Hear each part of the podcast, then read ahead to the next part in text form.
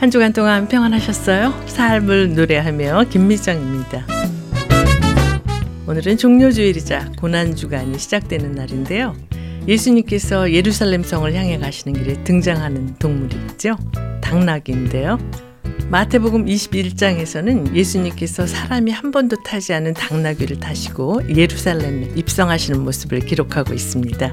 당나귀는 수천 년 동안 인류에게 봉사를 해왔고요. 한때 겸손과 온순 그리고 평화의 상징으로 칭송을 받기도 했다고 합니다. 성경이 쓰여질 당시에는 사람이 한 번도 타지 않은 당나귀는 특별히 종교적인 목적으로 적합하게 여겨졌다고 하는데요. 우리도 주님의 당나귀로 주님께 쓰임 받는 삶을 살길 바라면서요. 주 예수 나귀 타고 합창으로 들으시겠습니다.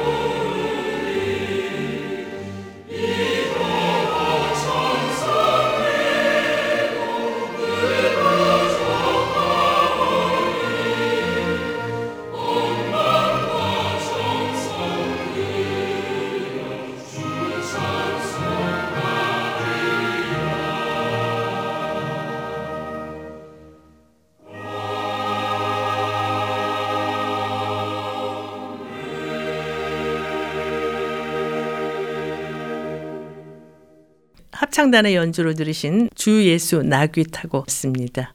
요즘 남가주에는 겨울 폭풍으로 인해서 많은 사람들이 피해를 입고 있는데요. 하와이 마우이 섬 북쪽 해안가에도 종종 폭풍으로 인해서 쓰나미 경보가 내려지고 있다고 합니다. 하나라는 마을에 살고 있는 하와이 주민들은 쓰나미 경보가 울리면 안전한 고지를 향해 산둥성이를 올라간다고 하는데요. 그곳에는 오래전에 선교사들이 세워놓은 큰 나무 십자가가 세워져 있다고 합니다. 영적으로 안전한 예수 그리스도 십자가를 향해 가는 우리 모두의 삶이 되기를 바라면서요. 찬송가 오 거룩하신 주님 셀라의 음성으로 들으시겠습니다.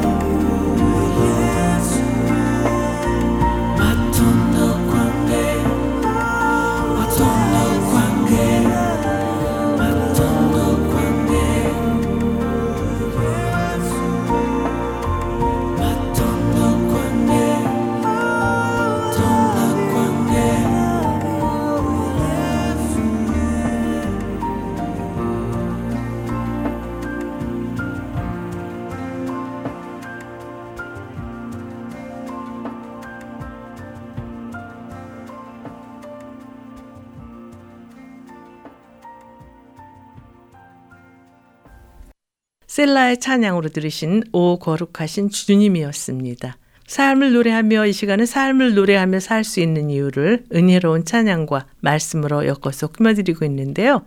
이제 말씀 있는 사랑방 코너와 함께 하시겠습니다.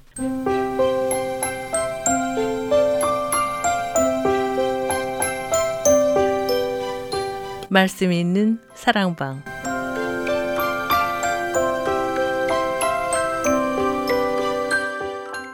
신앙생활에 꼭 필요한 주제의 말씀으로 이 시간을 함께 하시는 성화 장로교회 이동진 목사님과 전화를 연결해서 말씀을 나누도록 하겠습니다. 목사님 안녕하세요. 네 안녕하세요. 평안하시죠? 네, 네. 오늘 종료주일인데요. 교회에서 뭐 네네. 특별한 행사 있으세요? 어뭐 종료주일에는 뭐 특별한 행사라기보다 매년 행사들을 하는 것 같은데 사실 매년 새롭죠. 네. 올해 종료 주일에도 이제 찬양대가 고난에 관한 뭐 큰 칸타타는 못하고 이렇게 몇 곡을 더 준비하고 그리고 성도들의 간증을 한 3분에서 5분 정도 간단히 준비해서 한 아, 여섯 분 정도 설교를 조금 짧게 하고 그리고 나누려고 이렇게 준비한 대로 진행이 그렇게 됩니다. 그러시군요. 먼저 찬양을 듣고 오늘 준비하신 말씀을 나눴으면 하는데요. 어떤 찬양 함께 네네. 들을까요? 네, 종료주의라면 아무래도 예수님이 나귀 타고 예루살렘 성에 입성하시는 모습이 그려지죠. 네. 그래서 그러한 그림을 여러분들 머리에 함께 떠올리면서 상상 중에 예루살렘 성에 우리도 종려나무를 흔들면서 오시는 주님을 맞이하면 좋겠어요. 그래서 국립합창단의 찬양으로 주 예수 나귀 타고 찬양 같이 듣죠. 네.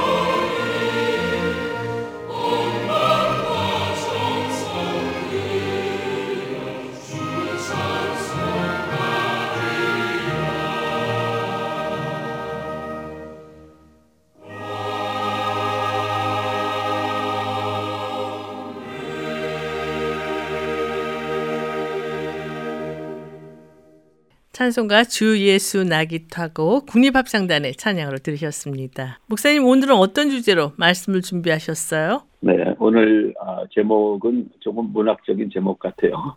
써놓고 보니까 환호 뒤 눈물에는 이유가 있었다. 이렇게 제목을 정했습니다. 네. 누가복음 19장에 바로 이제 종료주일의 모습을 그린 말씀이 등장하죠. 누가복음 네. 19장 28절부터 44절까지가 이제 종료주일에 우리가 볼 수 있는 말씀인데 오늘 주제가 환호 뒤 눈물에는 이유가 있었다라고 하셨는데요. 왜 이런 주제로 말씀을 준비하셨어요? 네, 눈물과 환호, 기쁨 이 두 개는 그리스도인들에게 아주 중요한 의미를 주는 단어라고 저는 생각이 듭니다. 네. 아, 주님을 만나는 기쁨, 환호성이 꼭 있어야 되고요. 그런가 하면 그냥 기쁘게만 사는 게 아니라 늘 주님의 마음으로 흘리는 눈물이 있어야 된다라는 생각을 해요. 네. 특별히 종료주일의 이야기를 보면서 환호하죠. 환호 뒤에 예수님 백성들을 보면서 눈물을 흘리십니다. 상관 관계를 오늘 좀 이렇게 살펴보면서 환호성과 눈물, 이 대조되는 두 가지 모습 속에서 우리를 구원하시기 위해 십자가 앞에 서 계신 메시아 예수님의 모습을 발견하기 바라는 마음에서 이렇게 정했고요. 네. 아, 구원자 또 메시아이신 예수님이 우리의 환호성을 받기에 정말 합당하신 분이시다 고백하면서 그런가 하면 그래도 여전히 또 죄성을 가지고 죄에 무너지고 하는 우리의 죄, 이 모든 죄를 계속하기 위해서 십자가를 지시고 찢기고 피 흘리시는 눈물의 주님을 함께 좀 생각하고자 하는 의미에서 환호 뒤 눈물의 이유가 있다 이렇게 제목을 정했습니다. 네, 찬양을 듣고 계속 말씀을 나눴으면 하는데요. 어떤 찬양 함께 들을까요? 어, 이 찬송가는 좀 계속 찬송가 있어도 좋겠다 생각했는데 우리 요즘 부르는 새로운 편집된 찬송가에는 좀 빠져 있어요. 네. 길 위의 종려나무 가지와 이건데요. 그 멜로디도 참 좋고 내용도 의미가 있잖아요. 네. 길 위에 종려나무 가지와 화려한 꽃송이를 뿌리면서 아, 이래서 성악가들도 많이 부르고 또 합창으로도 아, 좋은 찬양인데요.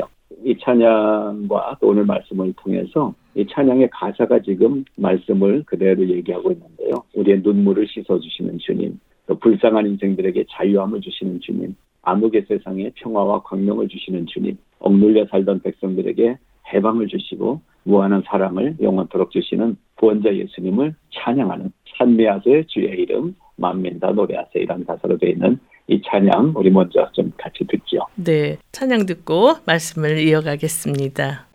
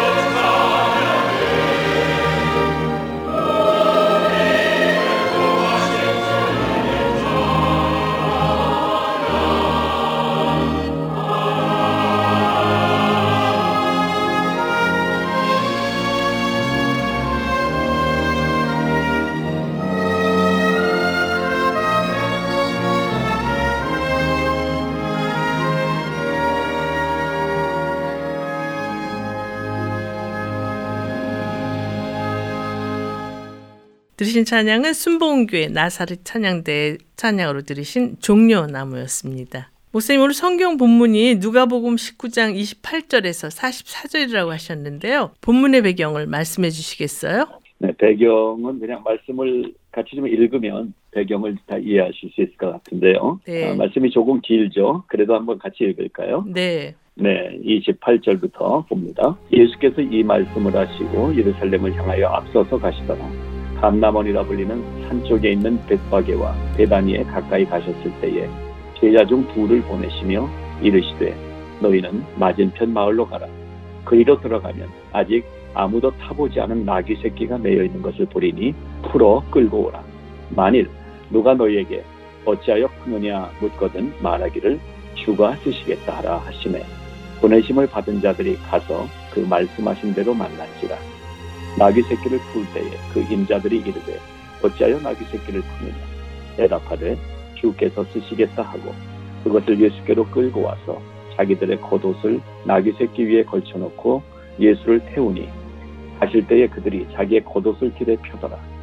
이미 감남산 내리막길에 가까이 오심에 제자의 온 무리가 자기들이 본 바 모든 능한 일로 인하여 기뻐하며 큰 소리로 하나님을 찬양하여 이르되 찬송하리로다. 주의 이름으로 오시는 왕이여 하늘에는 평화요 가장 높은 곳에는 영광이로다 하니 무리 중 어떤 바리새인들이 말하되 선생이여 당신의 제자들을 책망하소서 하거늘 대답하여 이르시되 내가 너희에게 말하노니 만일 이 사람들이 침묵하면 돌들이 소리 지르리라 하시니라.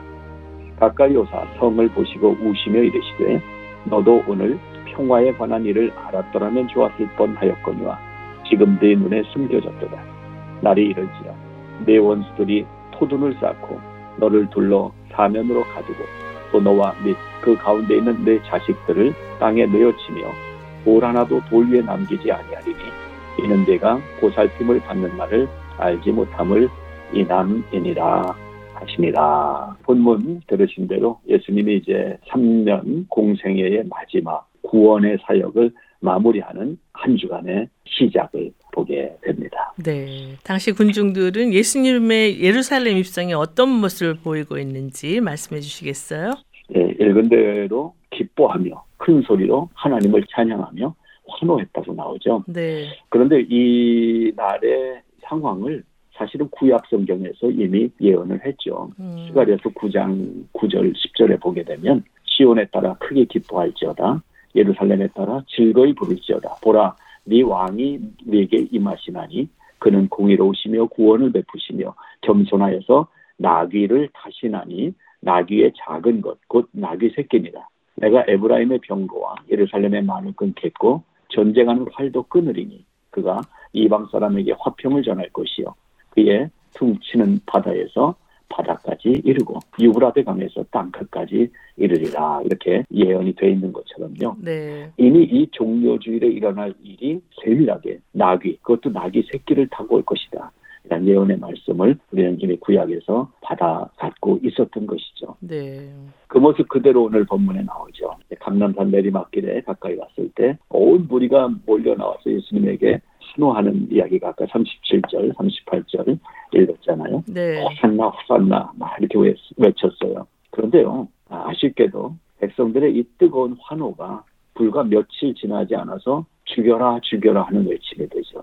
아마 멀리서 들으면 이게 무슨 소리인가 똑같을 거예요. 호산나나 죽여라. 음. 그러나 세밀하게 들어보면 호산나 하나님을 찬양하는 소리가 있는가 하면 죽여라 죽여라 하는 소리 이것이 다르게 들려집니다. 네. 아, 우리가 신앙생활 하면서 호산나 호산나 외치는 기쁨의 신앙생활이 돼야 되는데요. 때로는 예수님을 죽여라 죽여라 하는 것 같은 음. 예수님과 내가 떨어져 나가는 삶도 가끔은 보여지게 되는 것도 한번 짚어볼 문제라고 생각이 됩니다. 네. 목사님 그런데 이 호산나 호산나 외치던 군중들이 죽여라 죽여라라고 외침이 바뀐 이유는 무엇인지 말씀해 주시겠어요? 네, 이것이 이제 우리의 지금의 신앙생활하고도 그대로 연결이 되는 문제인데요. 이제 예수님 이, 이분을 뭘로 지금 알고 소리를 지릅니까? 호산나 구원자로 알고 소리를 질러요. 음. 이제 왕이 보호해주는 예루살렘 성 안에 우리가 살게 됐다라는 안도감 그리고 이 구세주가 이 모든 선한 정치를 통해서 어려움이 사라지고 이제 편안하게 살게 되리라는 기대감이 있는 환호성이었죠. 네. 이건 영적인 어떤 의미의 기쁨이 아니라 내 삶이 안전하고 편안해지고 이런 것들로 인한 반가움이었죠. 음. 그런데 그렇게 환호하며 맞이한 대상이 누굽니까?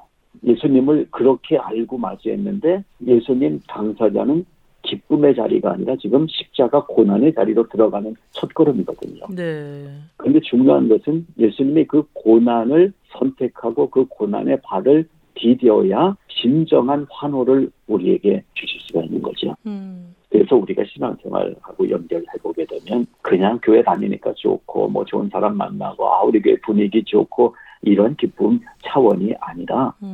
진정한 나를 위해 십자가를 통해서 죄를 사해 주시고 구원해 주신 예수 그리스도로 인한 진정한 기쁨으로 이제 확인이 돼야 되는 거죠. 바로 그러한 두 모습의 상관 관계. 우리가 예수님을 잘 모를 땐 예수 믿다가 뭐 교회 다니다 삐지기도 하잖아요. 네. 떠들기도 하고 음. 바로 그러한 모습이 죽여라 죽여라라는 의미 단어 안에 어, 있는 의미인 거죠. 네. 그렇기 때문에 우리가 다시 화로의 자리로 확인되고 돌아와야 된다라는 것을 생각해 보게 됩니다. 네.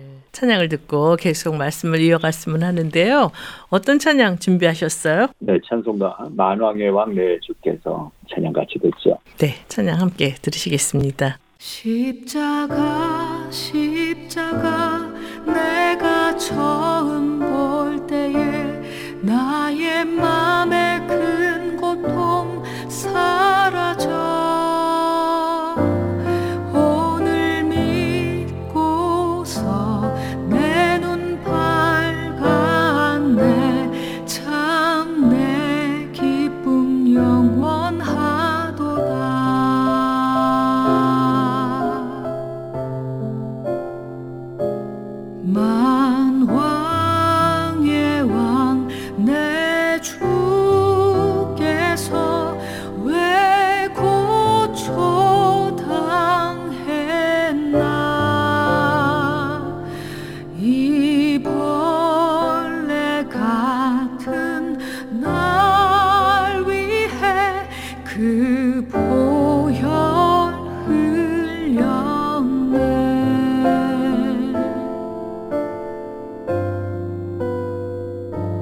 初心。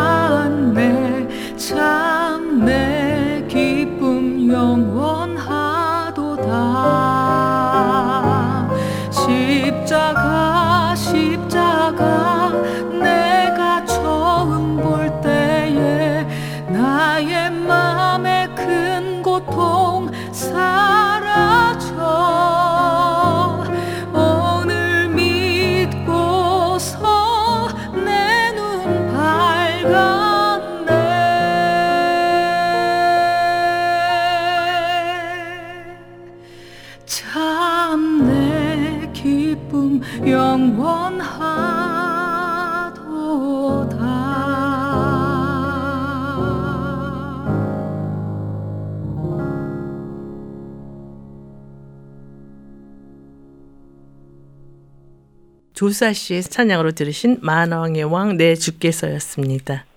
여러분께서는 삶을 노래하며 말씀 있는 사랑방 코너와 함께하고 계십니다. 오늘은 성화교회 이동진 목사님과 환호디 눈물에는 이유가 있었다라는 주제로 말씀을 나누고 있는데요. 목사님, 그런데 구약 성경에서는 오실 왕 메시아를 어떤 분이라고 예언하고 있나요? 네, 구약 전체가 다 예수님을 가리키고 있기 때문에 한두 개 단어로는 설명이 안 되지만 음. 그래도 크게 이런 세 가지 모습의 예수님 메시아를 예언하고 있는 구약을 보게 되죠. 네. 첫째로 오실 메시아는 영원한 권세를 가지신 왕으로 오신다고 다니엘서에서 기록하고 있죠. 네. 권세와 영광과 나라를 주시고 그리고 모든 나라가 그를 섬기게 될 것이고 그의 권세는 소멸되지 않는 영원한 권세다라고 얘기하고 있죠. 다니엘서 7장 13절 이하의 말씀이고요. 그런가 하면은 이 메시아를 스가랴 선지자는 겸손과 평화의 왕이라고 소개하고 있습니다. 음. 내 왕이 너에게 임하시나니 그는 공의로우시며 구원을 베푸시며 겸손하여서 나귀를 타시나니 나귀의 작은 것 곧 나귀 새끼입니다. 즉 예, 새끼 나귀를 타고 들어오시는 그 겸손함의 모습을 스가랴가 메시아의 모습으로 보여지고 있고요. 네. 또 이사야 9장에 보게 되면 공의와 지혜로 통치하시는 만왕의 왕이신 예수님을 아, 보여주고 있는데요. 아, 그 정사와 평강의 더함이 무궁하며 또 다윗의 왕좌와 그의 나라에 군림하여 그 나라를 굳게 세우고 이후로 영원히 정의와 공의로 그것을 보존하실 분이 메시아이시다. 아, 크게 이렇게 한 세 가지 모습의 메시아를 구약이 얘기하고 있죠. 네. 그렇다면 메시아이신 이 예수 그리스도의 고난과 부활을 음, 의미 있게 음, 지키려면 어떻게 음, 해야 하는지 말씀해 주시겠어요? 네. 모든 것이 이제 반복되면 좀 무디어지죠. 네. 아, 그러니까 우리가 부활절, 고난주일 또는 교회들마다 또 사순절 뭐 이런 절기들을 지키는데 이것이 매년 오는 절기다 보니까 그냥 행사가 돼버리는 경우도 많은 것 같아요. 네. 그런데 오늘 이 말씀을 통해서 진정한 의미를 우리가 다시 한번 확인할 수 있으면 좋겠습니다. 음. 이 환호성 언제 외쳐졌습니까? 우리 교회 또 내가 신앙생활하면서 기쁨을 언제 외쳤습니까? 보십시오. 다윗의 왕 위를 계승하는 정통성을 가진 왕으로 오셨기 때문에 또는 속국에서 벗어나서 이제 이스라엘이 유대가 자주 국방 주권을 회복한 새 나라의 왕으로 오시기 때문에 외치고 있는 거 아닌가요? 음. 우리가 기뻐하고 찬양하는 예수님은 어떤 예수님이기 때문에 우리가 예수님에 대한 기뻐진다고 얘기하는 걸까요? 사실 벌써 한 3년여 팬데믹의 여파로 인한 현실적인 어려움 때문에 힘든 분들도 많으시더라고요. 네. 그 힘든 문제를 벗어나게 해주시는 분이기 때문에 기쁠 수 있죠. 음. 또 우리 가정만이 갖고 있는 크고 작은 문제를 해결해 주시는 분이기 때문에 기뻐할 수 있죠. 아무튼 이 종료주의를 통해서 나에게 구원자로 오시는 예수님을 환호하고 기뻐하는 건 중요한 일입니다. 네. 종려나무까지도 흔들어야 되고요. 소리도 외칠 수 있고요. 찬양도 부르는 날입니다. 마음껏 찬양하며 소리를 외치라고 예수님도 말씀하시죠. 네. 너희가 소리치지 않으면 이 침묵하는 돌들이 소리 지르리라 라고 얘기하십니다. 네. 그런데요. 이러한 좋은 일들 때문에 예수님이 나에게 기쁨의 환호성을 받으실 분이라면 조금 부족하지 않을까 하는 생각을 합니다. 네. 예수님이 오늘 우리에게 오시는 것은 그냥 무조건 기뻐하기 위해서 오시는 날이 아니라 바로 오늘을 통해서 한 주간의 고난 주간이 시작되는 눈물, 고난, 마지막 최후의 아픔 나가서 생명이 끊어지는 죽음 그러한 날이 지금 기다리고 있다는 거예요. 음. 그런데 그것이 슬픔의 이야기가 아니라 그걸 통과함으로써 주어지는 그 기쁨으로 안내하기 위한 예수님의 걸음을 우리가 봐야 된다는 거죠. 네. 그러기 때문에 이 고난주일이 우리에게 기념이 돼야 되고 부활주일은 더욱더 소망하는 기다림의 날이 돼야 되겠다라는 생각을 하는 거죠. 네. 찬양을 듣고 말씀을 계속 나눴으면 하는데요. 어떤 찬양 추천해 주시겠어요? 네, 주 예수 기뻐 찬양의 어노인팅의 찬양으로 함께합니다. 네.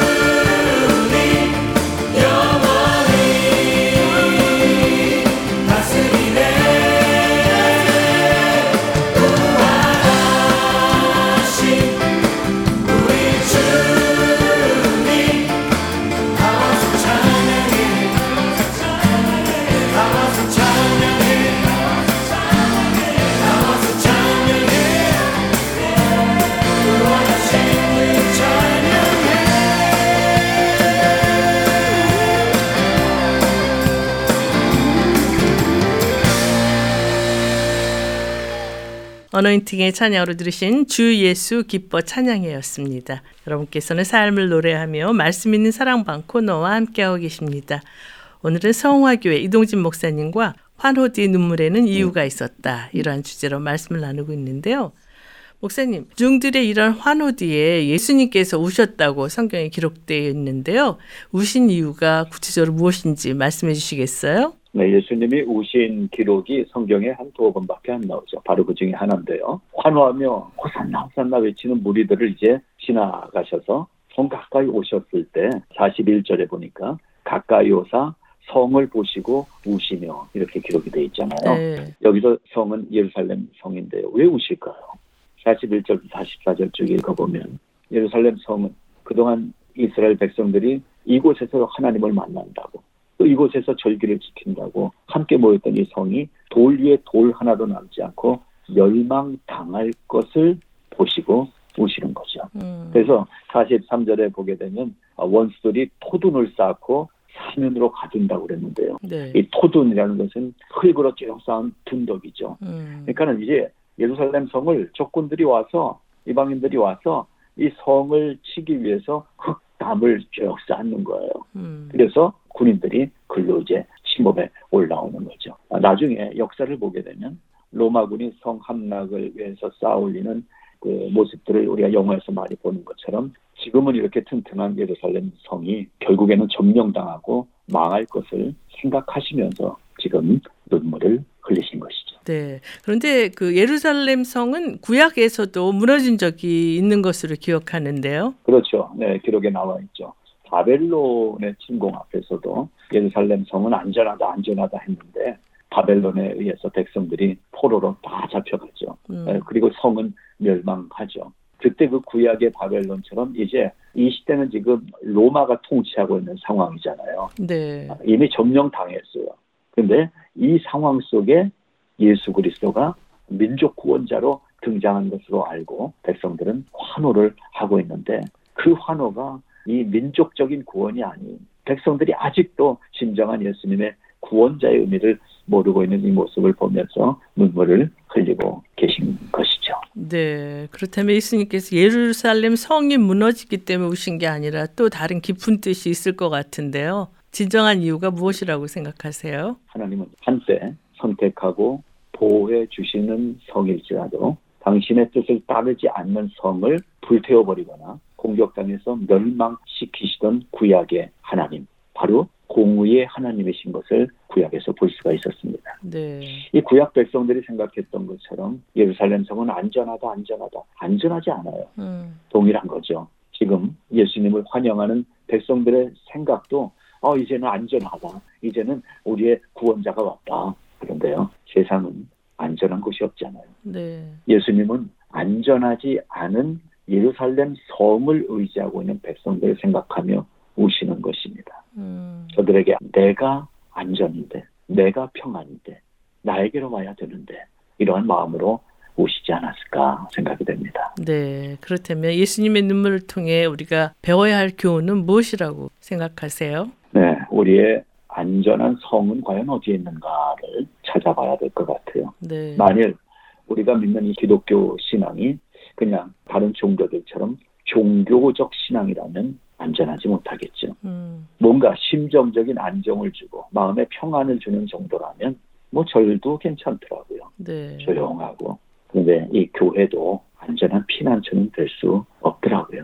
교회 안에도 결국 사람들이 모였기 때문에 분쟁이 생기고 미움이 생기고 이러지 않습니까? 네. 그냥 교회 안에 있다고 해서 안전하지는 않은 것 같아요. 네. 오늘 예수님이 흘리시는 눈물은 우리가 정말 바른 길, 즉 진리라고 얘기하는 예수 그리스도의 길로 돌아오기를 원하시는 눈물이라고 저는 생각됩니다. 네. 그래서 우리가 부르는 찬양의 고백처럼 주는 평화, 막힌 담을 모두 허시고 그리고 우리의 염려를 다 맡길 수 있게 해주시고 우리를 돌봐주시는 진정한 주님의 평화가 있는 곳 그곳은 교회당 아니면 어떤 사람들의 모임이 아니라 예수 그리스도의 품밖에 없다는 사실을 다시 한번 생각하게 해줍니다. 네, 여기서 주는 평화 찬양 듣고 말씀을 계속 나누면 어떨까요? 네, 주는 평화 우리 함께 좀 허밍으로라도 따라하면서 이 찬양 같이 부르면 더 좋겠다 생각이 됩니다. Funky Praise 팀과 함께 찬양하죠. 네. 염려가 막이라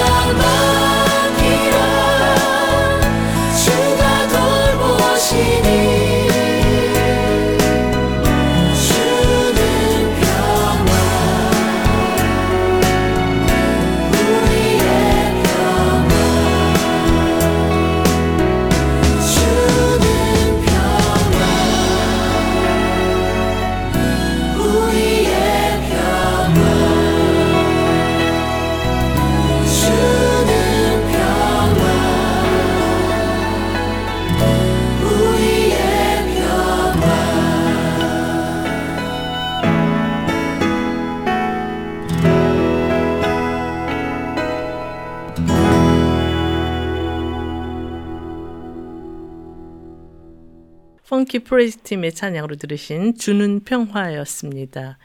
목사님, 종료가지를 들고 예수님을 환호했던 이스라엘 백성들과 예수님의 눈물은 어떤 연관이 있는지 말씀해 주시겠어요? 네, 이 장면이 만일 영화라면 상당히 대조적이죠. 네.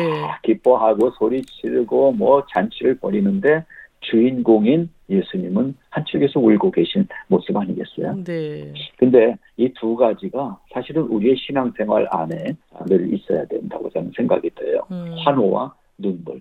예수님을 향한 환호와 감격과 찬양 이거 늘 필요하잖아요. 네. 그런가 하면 한편 그 예수님의 초대를 거부하고 지금 갖고 있는 재물과 또 건강한 육신과 그리고 어느 정도 이룬 성공의 성과 또 평안한 환경 이러한 성에서 이것이 나를 보여준다라고 안심하고 있다면 그때 우리에게 필요한 것은 환호성이 아니라 눈물이 아니겠어요? 음. 오늘 이 말씀을 묵상하면서 세상에서 견고하다고 생각한 우리의 성이 돌 하나도 돌 위에 남지 않고 완전히 바스라져서 없어져 버릴 것이라는 경고의 말씀이 환호와 눈물의 경계선에 있다고 생각이 됩니다. 그 자리에서 정말 어떤 환호를 드려야 될지 또 어떤 눈물이 우리에게 필요한지를 생각하는 오늘 말씀 나누게 되면 좋겠어요. 네. 오늘 환호 뒤 눈물에는 이유가 있었다. 이러한 주제로 말씀을 주고 계신데요.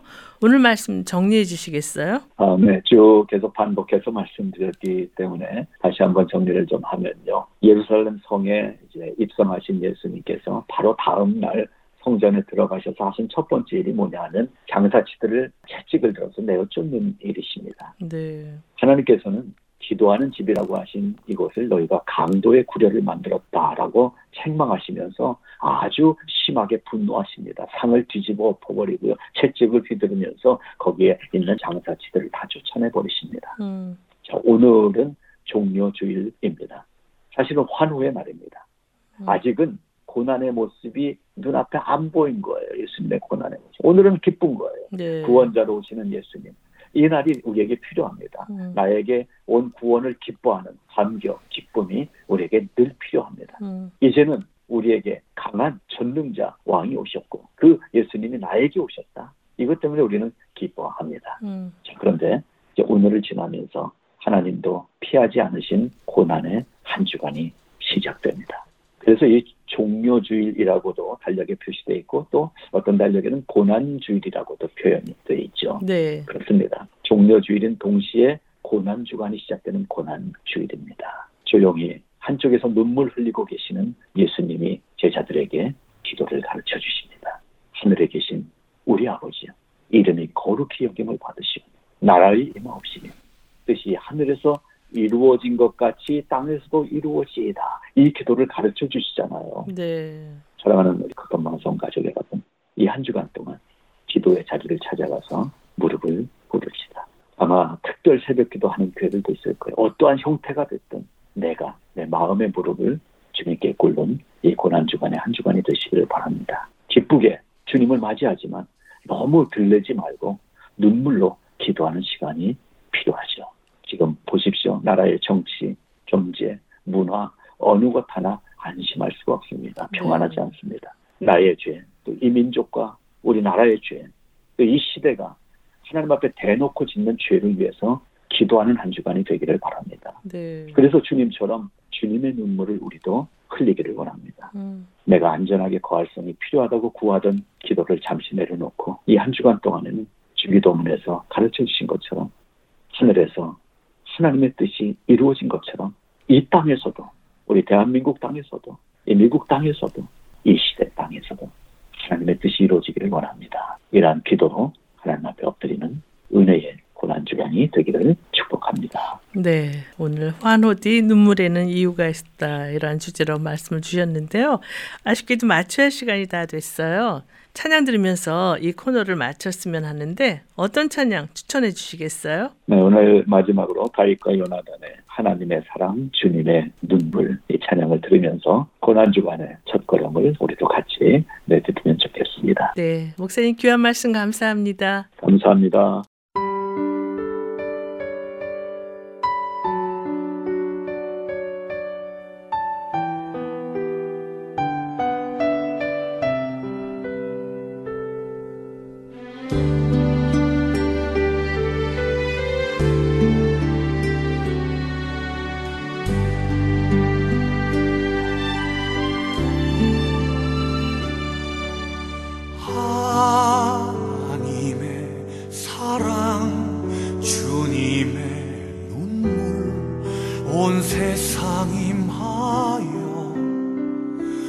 잃어버린 영혼 찾아 오신 주님 지금도 우리를 사랑해. 이천년 전 하늘 보좌 버리고 이 땅에 오신 주 하나님 어린 양 되사 생명 주며 이를 증거하라 하시네. 나는 믿네. 거저받은 귀한 사랑 그노가 대신하리요? 나의 생명 다할 때까지 사랑을 전하리라 삶을 노래하며 오늘 들으신 내용은 극동방송 미주지사 인터넷 홈페이지 usk.febc.net usk.febc.net에서 다시 들으실 수가 있습니다. 오늘 방송을 들으시고 궁금하신 점이나 극동방송 사역에 대해 관심 있으신 분은 연락 주십시오. 전화 562-448-1782 562-448-1782로 연락주시면 자세히 안내해 드리겠습니다. 우리를 향하신 하나님의 뜻이 무엇인지 말씀 가운데 확인하고 주님의 뜻에 순종함으로 하나님께서 기뻐하시는 모두가 되기를 바라면서요. 삶을 노래하며 오늘 순서를 모두 마치겠습니다. 지금까지 저는 김미정이었습니다. 안녕히 계십시오. 지금도 우리를 사랑해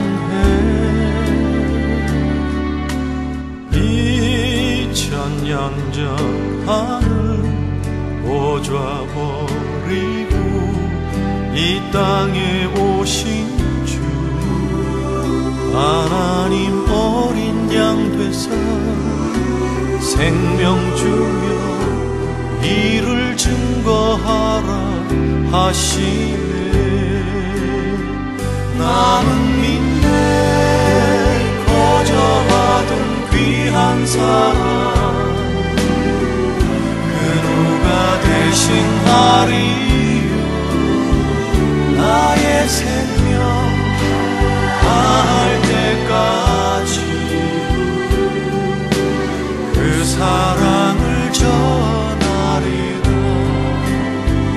나는 믿네 거저받은 귀한 사랑. 그노가 대신 하리 나 내 생명 다할 때까지